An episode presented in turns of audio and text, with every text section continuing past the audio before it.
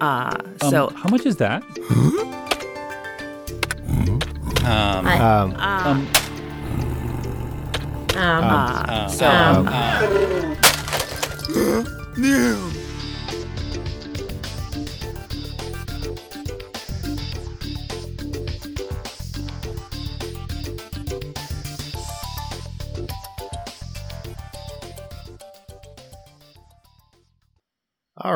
Welcome to the podcast editors mastermind. If you're joining us live, we'd love to know who's there. So maybe just hit us up with a comment in the chat and just let us know if you're listening live or maybe if you caught the replay so we can know that. If you follow the show in Apple Podcasts or whatever app of choice that you use, us old schoolers still call it subscribing. Uh, you know, just stop by the episode notes and leave a comment and let us know that you're checking out the show because we'd love to hear from you. Now, this week, we're going to be talking about continuing education and why it's important, how we can accomplish it, all of those kinds of things specific for podcast editors and producers. Before we do that, really quick introductions. I'm Brian Ensmer. You can find me at toptieraudio.com. Below me, I'm Daniel Abendroth. You can find me at rothmedia.audio. I'm Carrie Caulfield Arick. You can find me at yayapodcasting.com. And our guest today is Heather Wester. She's actually been with us before. You can find her at Ironed Out Media. I'll give a little bit of an introduction in case you don't remember her. She uh, is a podcast editor and consultant. She works on shows such as the Teaching Artist Podcast and the Self Leadership Club. And you can find her at ironedoutmedia.com or at Ironed Out Media on Instagram. So, Heather, welcome to the show. Hey, thanks, guys. Glad to be here. Oh, it's great to have you. And I was really interested when I saw this topic that you that you brought up because I think it's something that I try and stay on top of, but I don't know that I do very well. And so we're going to be talking about basically getting better, like keeping abreast of all of the things, and there are millions of things, and then just sort of that ongoing continuing education. Now, Heather, you had a really interesting perspective on like why this came to you. So can you maybe share what was going on in your mind when you said, "Hey, let's talk about this"?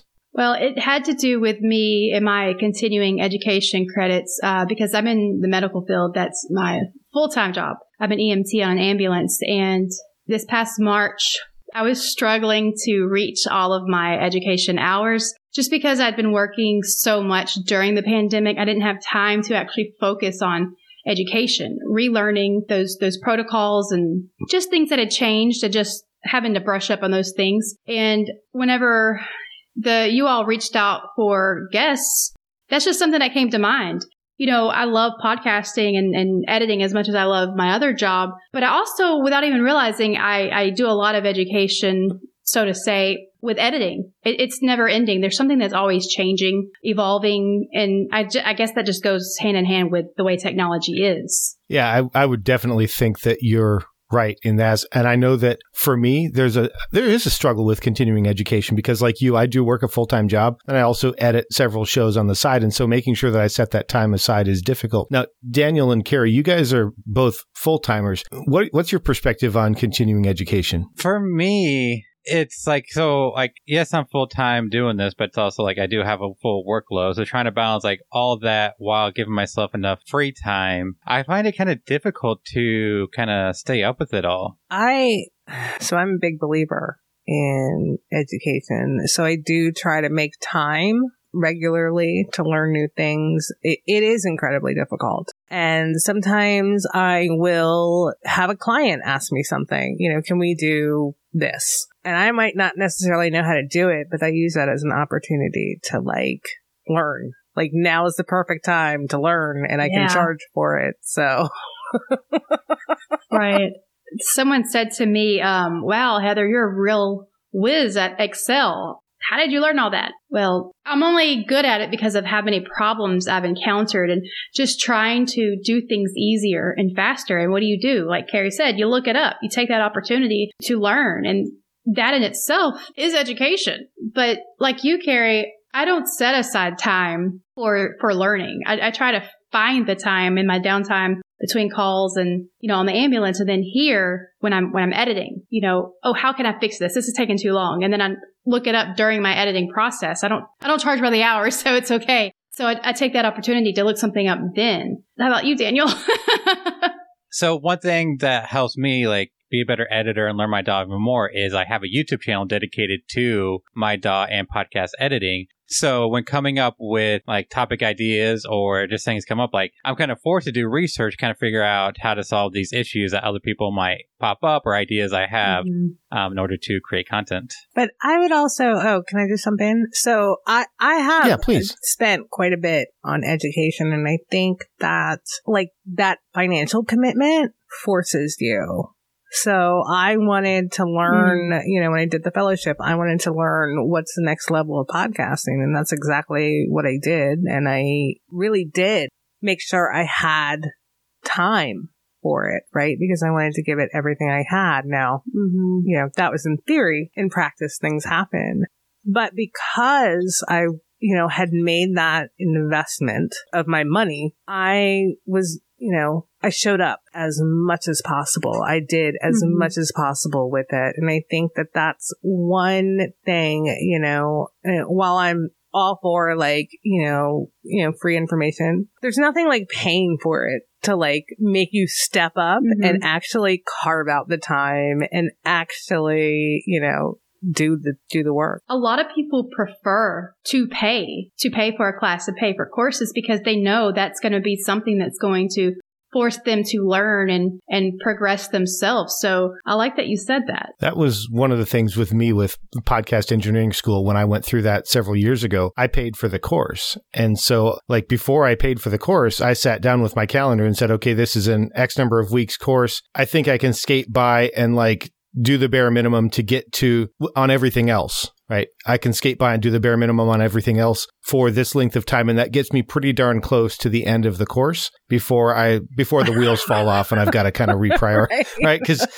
you, you can only deprioritize other things for so long before the wheels fall off. Uh, and I think that's a, a big part of it. And I was really surprised to find out later that most of the people that were going through the course at the time that I did didn't do the homework. And I'm like, guys, this course was not free. Like the, the instruction's good. Like, don't get me wrong. The instruction's good, but the magic's Yeah. in the practice. And so right helps you apply it Right. And that's like for my day job, they have a they have a framework. They say 70% you should learn by doing stuff on the job. Uh, 20% is going to learning or learning from other people and then 10% is learning events like paid for training or that kind of thing. And I try to, you know, this was like my that was my 10%, but I'm like but the actual learning happens in that other 70 to 90%. And I think, Mhm. you know, the way I approach it now is not nearly as structured as- that unless I pay for a course. But I do look at that like there's some unstructured learning and there's structured learning. And I think depending on what you're trying to do, even playing could be learning. Do you guys ever like, Oh, I play around all a the little bit buttons. to I encourage everybody to push all the buttons and see what happens. I mean, really take when I was doing the scrapbooking thing, I would literally, you know, on the weekends, I would play. I would play with it. I would just play, what if I did this and this? And what if I put this, you know, it was, there was no, it was totally free and open and not rigid. And, you know, that's one of the things that I like, it's almost like giving yourself homework, right? I'm gonna like, so I'm gonna give Hmm. myself like a framework to play in. And I think this would be helpful as podcast editors. Like I'm gonna make some dummy audio and then I'm gonna see how crazy I can get with it, like experimental art. So yeah, play, push all the buttons. well if we're not setting aside that time for structured learning how do you how often do you feel that you need to take that time to do any learning like what's going to prompt you to learn aside from say a client having a problem like for me like i said it, if i see that i'm i'm not moving fast enough or this particular edit's taking too long i might look for a shortcut or or i hear something in the background that i just it's bugging me but it's not bothering my client as much that's going to prompt me to look for something what prompts you so for me, I, I think because I can only answer for me, of course. Mhm. That- That's kind of a ridiculous thing to say now that I think about it. Uh, but but for me, I think there's a couple of things. One would be if I encounter something that I've not encountered before that I want to see if I can fix it, or if I Mhm. encounter a new technique, I happen to hear about something and I just want to see if I can make it work, or if there's something that I want to be able to do in the future. So, as an example, okay I recently purchased a course based something along the lines of YouTube for podcasters. The reason being that at some point I would like to start helping my clients take their podcasts and create some content for YouTube. And in order to Mhm. do that, I wanted to learn from somebody who had already been there. And so I bought that course. It was not expensive and I went through the course so that I can do that. But I also haven't applied it yet. And I know that the magic's really in going to do that. And so that's like I don't know where I free up the time to do that. I'll, I'll back off. What what about the rest of you? Mhm. So one thing that prompts me is comments from other people. So if I see somebody sit like in like the editors club talking about something they can do in their DAW that I don't know how to do in Reaper, then just like well, trying to figure out how to do it in Reaper. Or or Mm. whenever Waves has a sale on the plugin, and so now well, That's yeah, a So good now I one. play with the new That's a good one. I like that. that is that is Yeah, I like that. Definitely for me. A lot of times I will listen to a podcast and I'll be like, I'll listen to the sound or something in the sound. And I'll be like, how did they do that? Right. Or I'll listen to like, and I, you know, that's kind of hard to articulate. I don't know if that's, is that hard to articulate? So I'll hear like, um, some sort of panning or some sort of like, you know, width or something. There's something in the audio that makes me go, I want to know how they mhm. did this, right? Yeah. There's some sort of effect, and I just want to Yeah. know how they did it. Like it's just, you know, and I'm always curious about how other people do things, right? And and are they doing oh, it better yeah, than me? Yeah. Or faster than me, right? So it, going back to what Daniel right. said, just like other editors, hearing from talk, ed- other editors talking about what they do, like if they're doing something, I have that with Audition too. Can Audition do what this editor says Hindenburg could do, or Reaper can do, or whatever? No, Mhm. it's impossible. Well, I have Reaper can do pushed Aud- everything. I have pushed Audition to its limits lately, so it's uh. oh, Yeah, wait. and Oh, I- I'm sorry. sorry. Helen just said that um, it's hard scheduling time for this. She's wanted to learn basic video editing, but just hasn't made the time. Yeah, yeah. So go ahead, I, I feel that one because I bought Tom Kelly's EQ course, and I think I'm two videos in Hmm. and haven't gotten into it. You're two more videos in than I am. and isn't that isn't that like six or eight hours? It's a lot, yeah. Like it goes deep, Yeah. right? And it wasn't like outrageously expensive, but also wasn't cheap. yeah. Yeah. So there is that sweet spot, right? That you go, okay, this is the, there's no payoff here. I can't afford to invest in this. Either I don't have the cash or I don't see how it pays out versus this Wow. doesn't hurt enough to really care, right? So like giving my email address for the podcast bundle that comes around twice a year and then everybody spams me for six weeks and then I'm done. Like those don't actually cost me enough to care. Where you go, this, this is enough that I care, but not so much that I think that it's going to be a waste. Well, how about you, Carrie? I have such a hard time with this because I care about everything. I want to know all the things. Uh, but I have stopped. Like, if it's, you know, it, some of it depends on how it's delivered, right? If it's not going to be a learning style, like if I'm going to have to read a lot to get it, not happening. It, it just Mm. doesn't happen. Like, I try to look for things that suit the way I learn best. And I'm very visual. I'm very hands on. So if you don't have those two components, Yeah. it's going to be interesting, but I'm going to look for another way to get that information. And also, I don't want anybody to email me for six weeks. So I'm generally not going to give you my email to sign up, you know, those bundles. And, and I've, I've like given out content Yeah. in those butters. I learned uh, my lesson. bundles. But, you know, I'm not going to email you, you know, regularly because, you know, I can only write so many newsletters anyway. And I don't want to be emailed essentially. So yeah, my threshold is really, it has to be, and I don't even know if this answers the question, but, but it needs to be in a way I know I'm going to learn and I'm going to be able to get through it. And I still might not, but I, I try not, I st- stop beating myself up about it because it's there. It'll be there later when I need it. Right. Does that make sense? Yeah. Yeah. I, I think so. How about you, Daniel? So threshold because like financially, like I'm not going to invest in something because like I really want to take Chris Curran's, um, you know, the podcast engineering school, but it's just like more money than it's kind of what you're talking about. Like I don't see the ROI from going through his school. But then like I have, I want to say there's like another course I bought that I forgot about. So like I don't mind spending money. It's just like making the time to actually put into it while balancing everything else out. That's why I feel like if it's something that you want to learn and something that you think you will eventually need to learn, and it's something you're willing to make that investment in, if as long as it doesn't expire, then Mhm. you can do it. And you know, I wouldn't recommend doing that with doing this with uh, podcast engineering school because that's more of a hands-on. But like, it'll be there later. Right? So you have access to that information and it's all Yeah. aggregated for you. There's no, that's the other benefit of, of paying for something is it's all aggregated. There's no like hunting and pecking on YouTube for just that one video that's going to give you the actual explanation. hmm A- And it just makes it much quicker. Yeah, for me, it's like I know enough EQ that like I built a business. like I'm doing it. So like going through a full course, it's like is like am I going to improve my skills enough that my my clients are going to notice? Like that's the thing. It's like I can master EQ, but it's like how much is like is that going to land me more clients or not?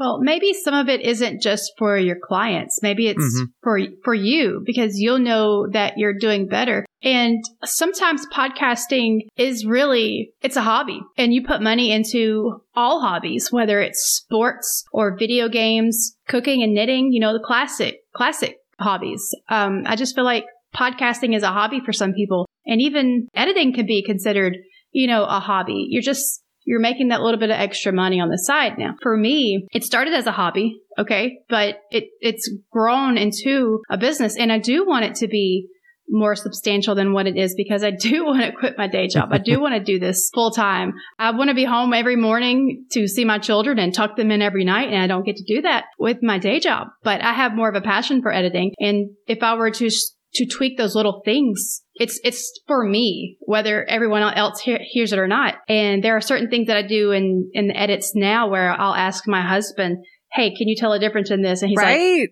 Nope, I Yeah. can't. Not even a little bit. But it sounds better to me, and I know that I did a good job, whether my client can tell or or anybody else. You know, I just know that I did it, and I did it for me. And I think maybe education isn't always about Mhm. everybody else. you know, it's like bettering yourself I- at the end of the day. I feel that. Definitely. Th- There's certainly, and, and there's a benefit to that confidence factor, right? It's not just that you're confident. You also then start approaching your sales conversations with more confidence, Yeah. right? Because you go, yeah. mhm. oh, wait, I know all of these other things that nobody else will even notice. And I know that I can Mhm, fix right. all of those too. Helen had an interesting comment. I want to kind of camp on that for a second because her, her comment about the threshold was that maybe it's not so much about the price. And I'm summarizing, I'm not going to read it, but she was talking about how she did a free course. Uh, you didn't even have to do anything to apply, but she went through and did all of it because she knew it was going to be really beneficial. So maybe it's not just the money, it's also what you gain. So what do you guys like? Uh, I guess let's start with Daniel because otherwise I just asked the question to everybody. Daniel, what do you think about that? Um, I know there's like that. I, I think I kind of relate to that because I learned basic video editing from, well, free to me. It was through Lynda. Um, and I had like a free membership through my local library, you know, cause there's that adage like you need to pay for something in order to like have an investment in it. Like if you get something for free, you're not going to like care about it. But I'm kind of with Helen. Like if the like if the payout at the end, like the knowledge is worth it, because especially like if it's a passion, like if you're like really into video editing or really into audio editing, a free course isn't is going to be just as beneficial as like spending a lot of money on a course. Mhm. I think so. If we can talk about hobbies for a second, like Uh, I look up old recipes from like the Middle Ages or the Tudor times and see how they cook things because I would love to be able to. So I know an mm. awful lot about cooking like 500 years ago, and I could probably, you know, if you just put me in front of a fire right now with some squirrel. iron things, I'm so intrigued by that. I just want to talk about that Um, now. I do it, you know, and I, I'm such a nerd over it. I love it. And, you know, that's like when I retire, one of my things is I want to cook through history, right? And I don't do, it doesn't gain me anything. I mean, and half the stuff I'd make probably would taste terrible. But it's the experience, right? Well, I mean, because they don't like have, Right. yeah, there are no measurements. medieval, it's yeah, right, like, or not you know, medieval. Yeah, I know what you mean. Or the, the access to different yeah, spices lots and, of dried and different fruit foods and as a whole. you know, which Yeah. isn't my cup of tea. But still, like, I think that there is benefit to learning things, regardless of whether you pay for it or not, and and just being curious about, you know, your job and and Mhm. the world that we're in and all that good stuff. So Yeah, just being curious. I like that. yeah, it keeps you. It also keeps you in love with your job. I think. I think if we stayed doing the same thing over and over and not really expanding ourselves at all, we would just get burnt out. Yeah, totally. Have you guys ever heard of the term putty people? No. P U T T Y. No. Being a multi potentialite. Okay. So I heard about it on a TED talk and I'm going to be honest with you. I thought there was something wrong with me because I would jump from hobby to hobby to hobby or whatever to whatever, whatever. But it turned out I fall under a putty, putty person. And basically what it is, is I would learn one thing to the point where I was really good at it. I did not an expert, not a specialist, but I was good at it. And then I would be bored with it. And then I'd jump to the next thing and the next thing. Well, this is one of those passions where I have not learned everything. I just keep learning more and there, because more keeps developing. And as long as there's going to be more education and techniques and just different ways to do this, I'm going to keep learning and stay on track and still be passionate about it. And maybe that's what it is for me when it comes to, to getting my education units and, and learning. There's just so much that keeps changing and, and so many different facets yeah, and, and this it, is you a know? baby industry, really, or an adolescent now. So like, really we're not just learning as we go. We also have the ability to kind of influence and, and mold as Yeah. we go the industry Mhm. to however we need it to be. So I think that part also makes this a little bit special compared to anything else. Yeah. Yeah. And, and I would add that even if we manage to master all of the tools, like if we could do all of the things, that doesn't mean that some of the hosts we work with wouldn't upgrade themselves and figure out new ways to give us challenges. or there wouldn't be a new Right. like Mm, Zoom that- alternative to work out the kinks. with. oh my goodness.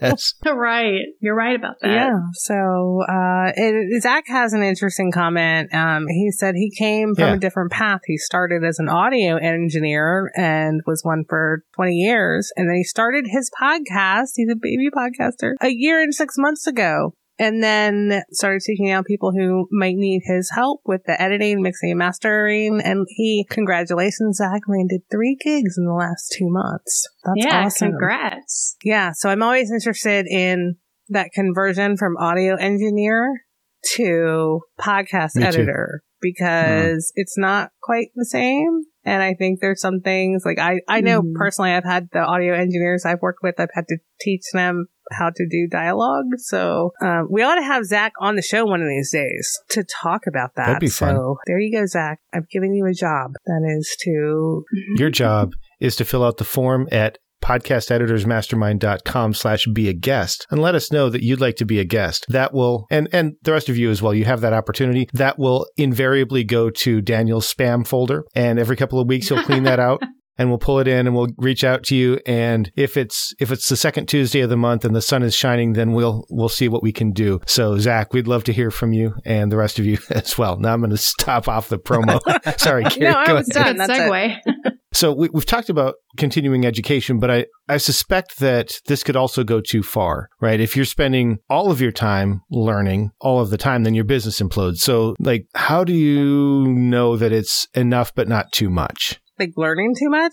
Yeah. Like how, how do you know that you're not dedicating too much of your time to structured or unstructured learning as compared to just doing the work? I mean, part of it's if it's eating into like actually working on your business. Like if Yeah. you spend Mhm. too much time like learning and not enough time doing. And like I think I think some people I'm sorry. I just feel a little convicted right now. No,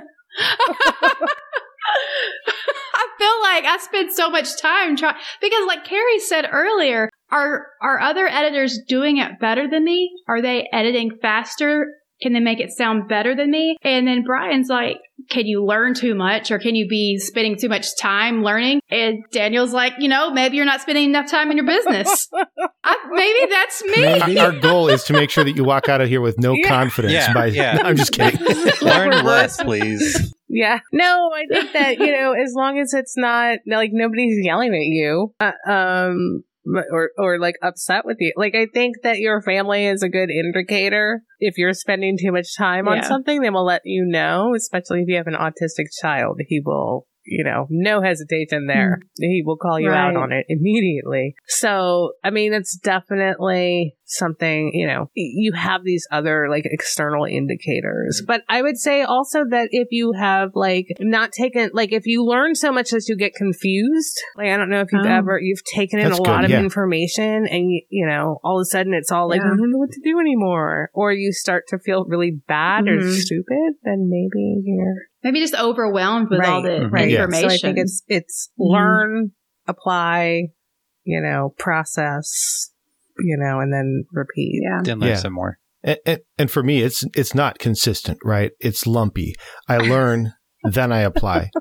Learning is No, I'm- lumpy. I'm I serious. love It's that. like- that should be the title of the Well, episode. Sorry, in my day job, there's something called lumpy demand, which is when all of your customers order the same product at the same time and then they don't order anything. And so you can't come up with a way to Mm. predict what that demand profile looks like. Well, that's what my Mm. learning looks like.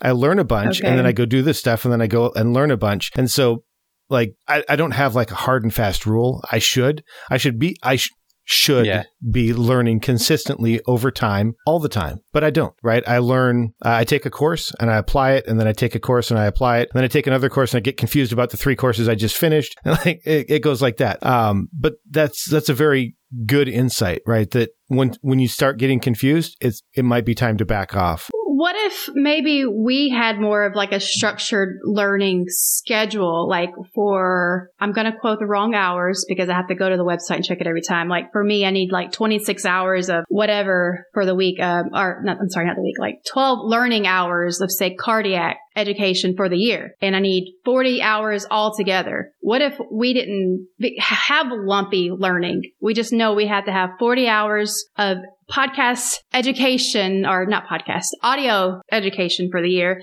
And once we meet that goal, we feel good about ourselves. But if we wanted to go beyond that, then obviously that's on us. i I mean i feel like that's something carrie should be in charge of that she should I'm just good tell at everybody telling what to people do and then we can go Um, do I I need 40 hours uh, a month of telling people what to do. Yeah, I you know it depends.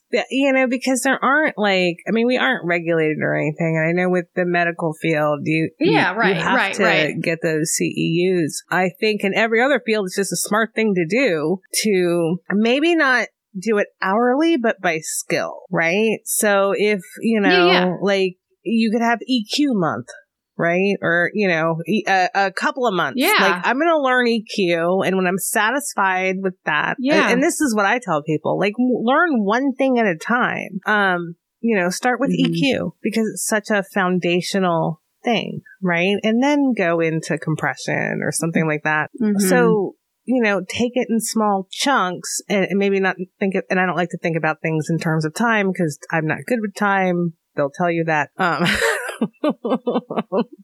we won't say anything it's scary but but do it in, in do it in a way that works for you if that's time or if it's just like uh, i'm going to dedicate you know now until whenever i feel like it to this task or to this learning So maybe just establishing Right. those small Right. goals, say quarterly or just or just four goals for the year. I'm going to learn this, this, and this, and not even set like a time frame.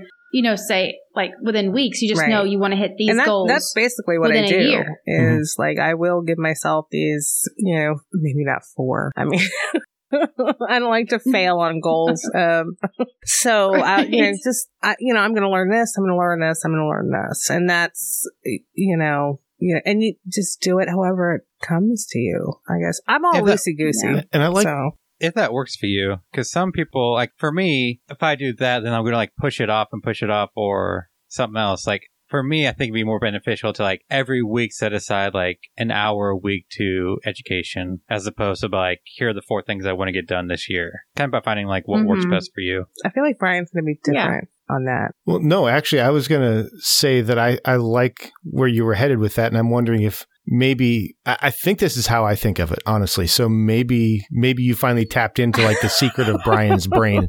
And now I understand me a little bit. I tend to like to think of these as transformational. So I want to go from what I'm like or what I can do to something that I don't do well or something that I'm not yet like. And so I try to think of things based on an outcome that I'm hoping to achieve. And then typically I'll pick a different course and go off and do that because it was shinier and the, the web copy was better. But that's, that's the way I like to think that I would operate is go, okay, I want to be able to offer my clients, um, copywriting, podcast management, and YouTube videos for their shows. So I will go and learn how to do those things. And those are then the courses that I would want to go. So I, I did go through Lauren, uh, like a third of Lauren Wrighton's course on podcast management. I went through a course on YouTube. Like I've done some of that stuff.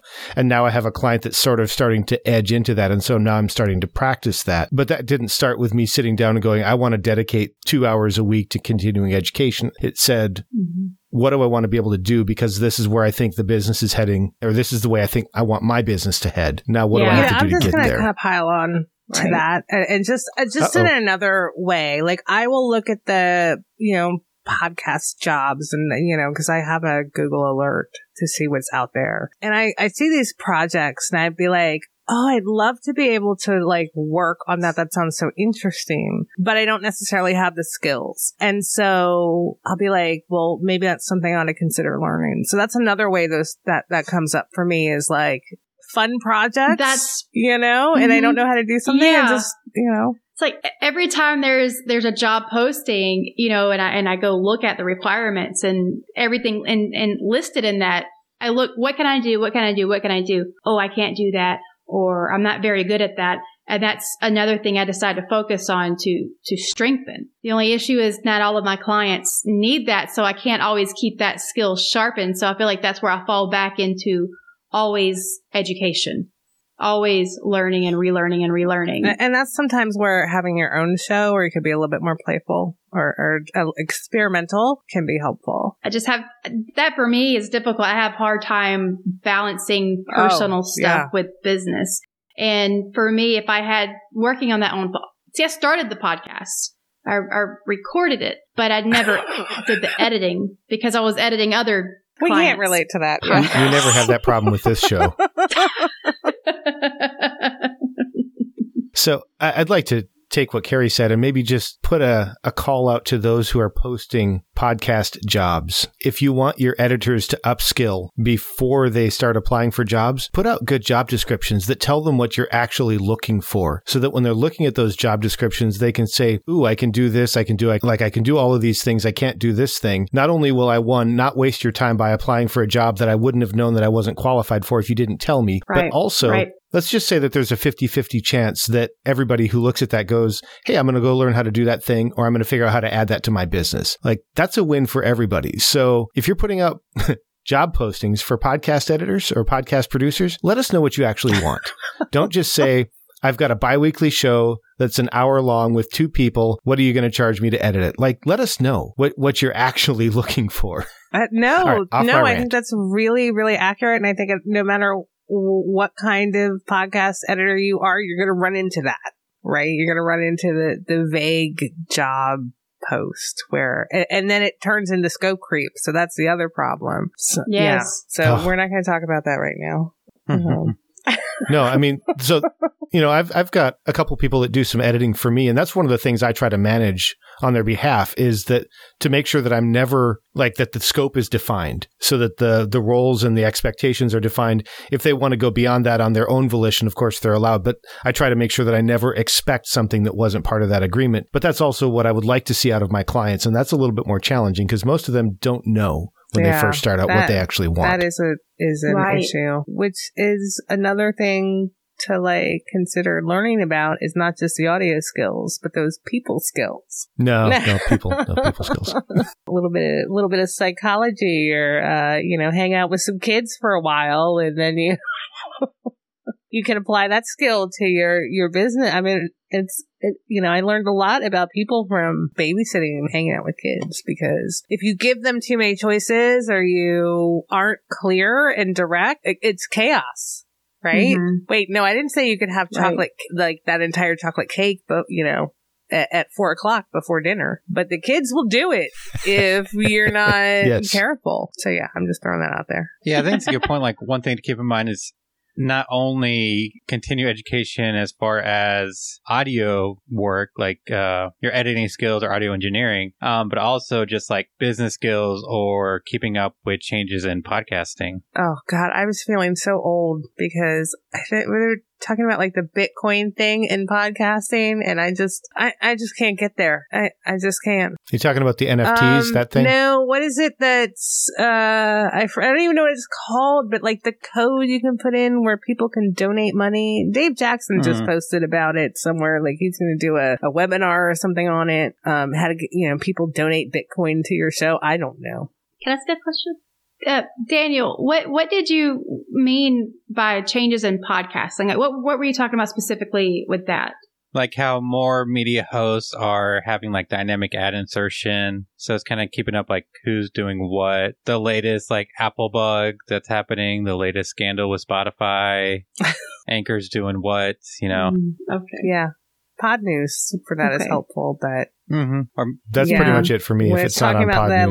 like a name sp- the art like namespace or whatever, um, like I don't Yes. understand that at all. Like it has The something to do with the RSS tags, right? The namespace. yeah, yeah, it's, it's a and when total does nerd Libsyn thing. get it? I don't know. Or when does Captivate get it? Well, that's up to them, right? S- So the the Yeah. you ready to nerd out? no, do it. but yes. the the the the RSS feed is an XML file, which means extensible markup language, and what that means is that they can add other things to it. Right, so it's got a, a basic structure, and then they can add things. So when iTunes came out and they added their tags, the iTunes tags, those are markup within that XML file. And you put, if you were handwriting the code, you'd put iTunes colon description or whatever, and then you put the thing and then you close your tag like it's HTML. Well, they're hmm. adding new tags, new metadata to that for things like donations and transcriptions and some other things. That's all kind of tied into that podcasting 2.0 and the podcastindex.org thing to go, hey, it's been long enough. Let's figure out a way to embed this stuff in the RSS feed rather than requiring people to go to your website for this or not being able to do that. Um, the challenge is that because it's an open medium, first you have to get enough people to all sit around and sing songs and hold hands and go, yeah, this is what we want to do. Then you have to get the media hosts to support it, to, to put these things in the feed. And you have to get the podcast apps to recognize those things that you stuck in the feed. But because sometimes it ends up being a little bit of a pissing match, if Blubrry puts out a thing, Captivate might not recognize it because it's their branded thing. So they try to do it all together. But the challenge is you still have to get Apple and Spotify and now probably Google Podcasts to recognize it before it really gets any traction across the broader space. So it's like this whole thing where you've, you're basically trying to create a three-sided market where listeners want it, podcasters want it, media hosts support it, let apps support it, and then the podcasters actually do the thing, right? So that everybody can get the thing. So it's really So a it's challenging gonna thing to do. I hope it does. I think, No, no. go ahead. Yeah. My mind is blown. It's like, whoa.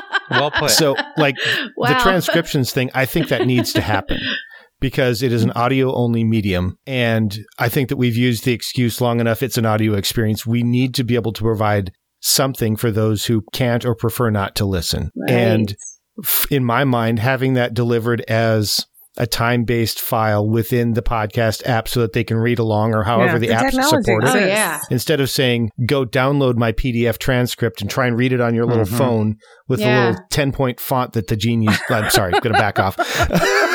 right. Let's create a, a reasonably good experience, the best that we can for everybody. And that's what that particular tag is about. Then like the donations tag, that's about, hey, how can we give some money back to the, the creator with, without having to go through Patreon or some specific platform? Let's, let's put something where whatever app they're using, as long as the app supports it, they can click a button, give some money and off it goes. Like, I think that should happen. I'd also love to see a way where that money is split between the app developer and the person who created the podcast. So say you give me $3 from on Overcast and Overcast gets 50 cents, right? To help them continue to fund that Mhm. app. I'd love to see Mhm. that happen. Don't know how that happens. So You've got I don't know. strong feelings about this. Okay, yeah. I do. Well, be, because because if the apps are only supported when people pay money to buy the apps, then as we have a couple of stronger players, the the lesser players, let's say Pocket Casts or somebody like that, doesn't have as much incentive to keep developing it because people aren't buying their app and they don't get anything from the usage, even though they're paying for bandwidth, right? Every time their user agent pings my RSS feed, they're paying for bandwidth. Every time you download, there's a ping that goes through. Like it's not a lot because most of the bandwidth is coming through the RSS feed and that download. But yeah, there's money involved. It's not free and they need a piece of the pie. And I, I think that needs to Mhm. happen. I agree. This is not at all about continuing learning No, anymore. but is it was interesting. I feel like I learned stuff. So congratulations, Yeah. everybody. You Oh, just yeah. learned about the podcast namespace and why it's important. You have engaged us and educated us. I have been inspired and encouraged. Yeah. I got one more Thank you for E. coming to Brian's TED Talk. Wh- Which E would that be? Enlightened. Oh, okay. Well, I don't know if I can do yeah, that well, one. you can't have everything. No.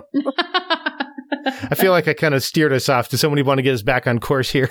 So when you're looking at courses, like how do you determine what worthy? It's like obviously, you know, Tom Kelly, we all know and love. Whatever he puts out, you know, is going to be top tier. But it, how do you determine like is this a course worth taking versus like is this somebody who's just trying to make money by putting out a course who probably shouldn't be? Well, if I know your name, uh, that's a good place So to it's a good- start. It's like those sponsored Facebook ads you see for courses and they talk about Mm-hmm. podcasting or something. And I'm like, I, but I don't know who you are. I've never heard of you. I've been doing this Yeah. for a long time. Who are you? if you're talking into the end of a Blue Mhm. Yeti in a room with like foam all over the walls and your microphone is turned around backwards to boot and like I'm out. But if Steve Stewart says, Hey, cause I know Steve, I, I trust his recommendations. Or if Carrie says, Hey, you need to check out this person's course, that means a lot to me because I don't have time to rec, you know, I don't have time to research every person that has a 27 or 37 or $97 course. I just don't have time for that.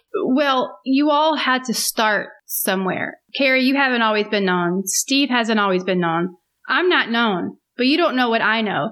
And that's going to go back into the descriptions of what is in that actual course. So for me, I would have to look at the actual description. I would have to talk with the creator. You know, what's different about yours? And I'm creating my course now and I'm taking other courses to compare it with, with mine, you you're, know. you're creating a course? Yes, I've been doing this for 15 years and I think there's there are holes in other people's like things that other people may not have in theirs and then another one may not have in theirs and I'm just trying to as a lifelong learner, I'm trying to concentrate or condense what I've learned into into my own thing. I don't even know if I would be confident enough to sell it, but I would have that course to give to somebody else or you know, this is what I have, this is what I've learned. You don't have to buy no, it, I but think you here can it is. totally sell it. So and I think you, you can, Yeah. you know, you can beta test it for sure and get feedback on it. But I, I think that's a good point. Like we don't necessarily, like nobody knew who I was when I, you know, years ago. And some people still might not. I, and that's where also like the, like the course description and testimonials, like what are other students saying? And if I, can I ask the creator, the course creator to like give me a, a reference from another student? Like I would, you know, that's something I would be Mhm. totally happy. And I have students that would be totally happy to do that. A- a- And, you know, if I don't know the creator, I'll also Google them. Like what, what people are saying on Mhm. like Reddit is telling Mhm. or in Facebook. Yeah. A little bit of research, Research. you know. Um, but you know, Yeah. early on, I got burned on a lot of courses. Like they weren't very good. They weren't teaching me Mhm. the right things, and Mhm. that's you know that also helped me identify like, okay, well, what makes a good course? That kind of thing. You know? So even though Right. the courses I took earlier on weren't good, I still actually learned something from them. So I think Mhm. that everything is a learning experience, right? So Mhm. even Mhm. when the learning experience isn't positive. So all right, I'm done talking. How about software? Like we've talked a lot about learning things, like courses and that kind of stuff. How often do you try out new software to see how it does a- as an intentional learning thing? Well, you know what, Brian? I was going to bring that up earlier. Sweet. I mean, it's. I I was going to mention um, like the scheduling apps, and this is a trouble word. Yeah. Calendly. Yes. Okay. So I don't know much about that. Um, I didn't know much about Squadcast, and then there's another one. Riverside. Yeah. There's that one. See, it's you Trello. Trello. Ah. Trello's another one. Mm-hmm. ClickUp. Yes. There's one. Love so me some that ClickUp. would th- those are things that are new, okay, but they seem like there there's so much information. It's so good. That would be something that I would set aside time specifically to learn that because I just feel like it would be a really useful tool. And if you didn't set aside time for that particular software, you're wasting your own time trying to use it when you don't know how to use Yeah. it.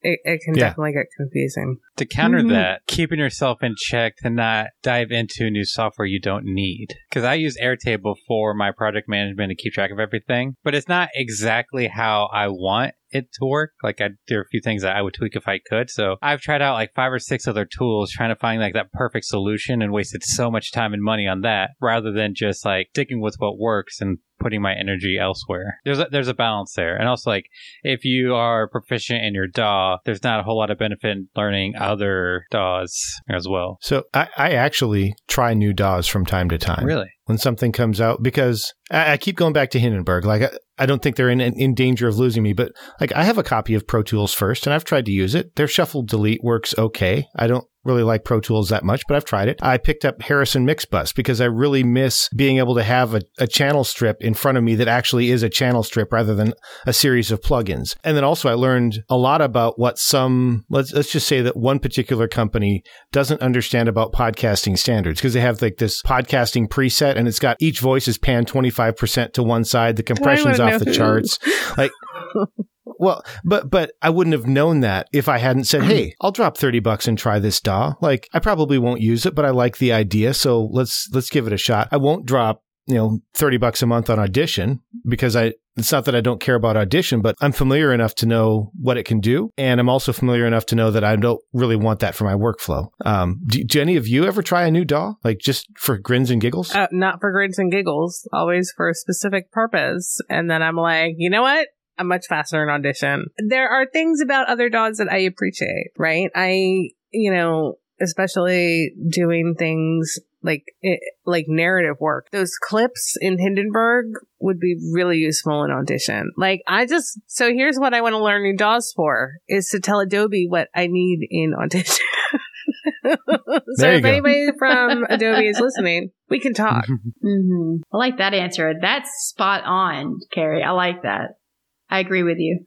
Yeah. And then, like, in terms of other tech, I have this rule that if I see somebody using something cool, I don't jump on it immediately because I, like, it's shiny object syndrome. I will get so distracted so fast. Mm. And it, it actually makes me really unproductive. So I take my time when it comes to switching to something new or I'm still like I started setting up SuiteDash like a long time ago and I never finished because um, which is a it's a like CRM and productivity tool and client portal. All this it's got all the bells and whistles and I I just I stopped in the middle of it and not because there's anything wrong with it but because I tend to like to keep things simple, right? And, and then other things come up and I got distracted. So anyway, I get distracted easily. So I can't, I can't stop for everything. And, you know, but I will happily let anybody talk about it. Like, you know, for Justbusters, we do. I, and what I wanted to tell you, Heather, is in Justbusters, we have the ClickUp and the Dubsado and all those um, webinars in there for you to learn. I have to schedule time. yeah, but they're there. They're there. All right. I'm done mm-hmm. talking again because I don't know where I'm going. so is is there anything that we missed before we bring it? Well, Daniel, you were going to say something. Well, just for anybody out there, suggestions on where to find quality courses or information. Podnews to keep up with mm-hmm. podcasting. Uh, Brittany Felix, I think, has a kind of like newsletter thing that she puts out. And then the Podcast Editors Academy has a ton of webinars and courses and discounts and deals and yeah, that's a forum, great place. I think now and yeah. Uh, it's a, that's a great place to go to get courses too, because Steve and Mark curate those. Mm-hmm. It's not just any old fool's course that gets in there. But and and Helen King apparently is teaching uh, young mm. people how to podcast. Yes, uh, which is totally cool. Yeah. And cool. you know, and, and so hopefully this has helped her think about you know learning and and what to include and what's useful. That's hard on on the course creator side. Is is Mm-hmm. you know, being strategic about what you present because you can overwhelm mm-hmm. people and they will learn nothing. Right. That, that was right. something as a creator I and, and a teacher I've had to learn myself. And it's hard for me sometimes to pull back. But are you concerned maybe you might between like not have the balance of uh let's see, too much versus yeah, it's hard. It's it's is, hard is to that, figure out what is just yeah. enough, right? And I think that becomes yeah, yeah, um, really important. Like you can't. That's why. That's why there's not one like course that fits all. There's not one teacher that fits all. There's right. not one like if I taught a dish audition, I can't just teach like everything I do in audition, right? Because it's where people start from and what gaps need to be filled. And I, I just no. I, I, don't mean to talk over you, but I have to say this. I wasn't trying to be ugly no, when I no, said no. there's holes I in totally other people's courses. It's just like you're saying, you know, it's not a one size fits all. It's just when I when I know something and I see that it's missing, I just put tuck that away. You know, that's not in there. Let me put it in this course. But it's just that balance right. of what's too right. much. versus what's too little. So I just No, wanted no, to put no, that out there. I Wouldn't totally get it, and that's why I said like get get that feedback. You know, test it and get that feedback from your first round of students because you know those are the people. They'll, Mm. they're first of all like excited for your course, and they'll let you know right if something doesn't work for them. They're Mhm. they'll be very you know, and, and Mm. sometimes when you do a live workshop, they'll let you know, which is helpful. Yeah. I mean, it, it's kind of like daunting in the moment, but then it's helpful because it helps you refine, and that's all Right. Like learning is anyway is just refining and doing things a little bit better next time so yeah. Right. Um, as, as we bring this to a close, we do have our Poddex question of the day. So for those of you watching live, we would love to see your answers in the comments. If you're listening later on the replay, in the comments or uh, episode notes. The question for today is, what's your most prized podcast possession? And I will go first because even though Heather picked the number that gave us this card, I read the card. So it's my responsibility to go first. And I don't think I can choose one. For me, it's a tie because when I think about the two things that I don't think I could function without, one is Hindenburg and the other is iZotope RX8. Like between the two of those, my entire production process would probably break down or I would have to get all new clients. So off to you, Daniel. Well, if we get to choose two, I would say, like, from practically speaking, Only Oh, me. okay. Only me. Okay, I well, read the card. practically speaking, is Reaper. Not only is it because like it's the key to like my entire business, but also through my Facebook group, through my web, uh, YouTube channel, it's opened up a lot of doors and just kind of a lot of opportunity and fun experience. And no more superficial would be my Shure MV7 because it's like the first nice. really nice mic, and I just I love it. Carrie, okay Carrie? i'm gonna go way low tech guys Uh, flamingos. well it's the notebooks so i can keep my Mhm. life you know organized.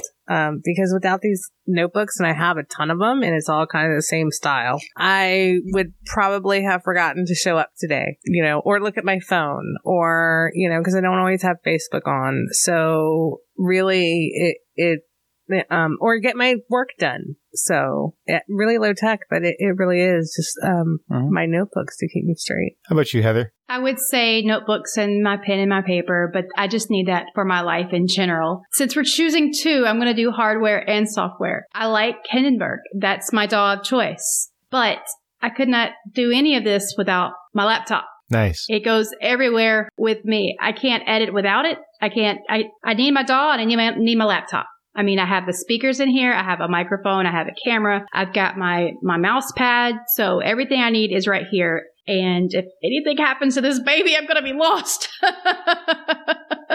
so that was a tough, tough one for me, but it's definitely, definitely the laptop. Nice. Daniel, did you want to hit the comments? uh, Helen King says De-reverb and RX, and also Descript has been great for me. Yeah, so I've I've used Descript a little bit. De-reverb Yeah. is definitely one of the Yeah. And if go-to. I had to pick a second one, it would be the RX Advanced. But um, Descript and I have a love hate relationship right now. Mhm. Um, I think it, it loves your money and you hate using it. um, something like that.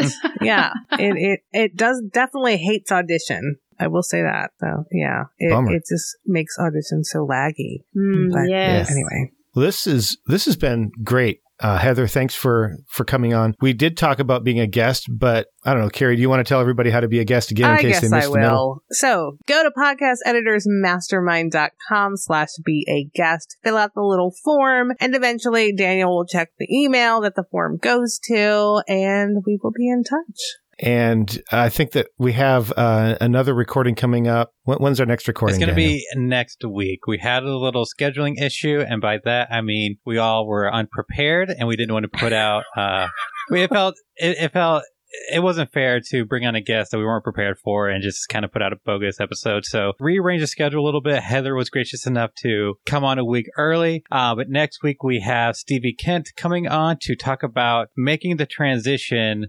to podcast editing full time. So that is going to be a fun one. Ooh. Nice. Yeah. Yeah. I want to hear that one. Me too.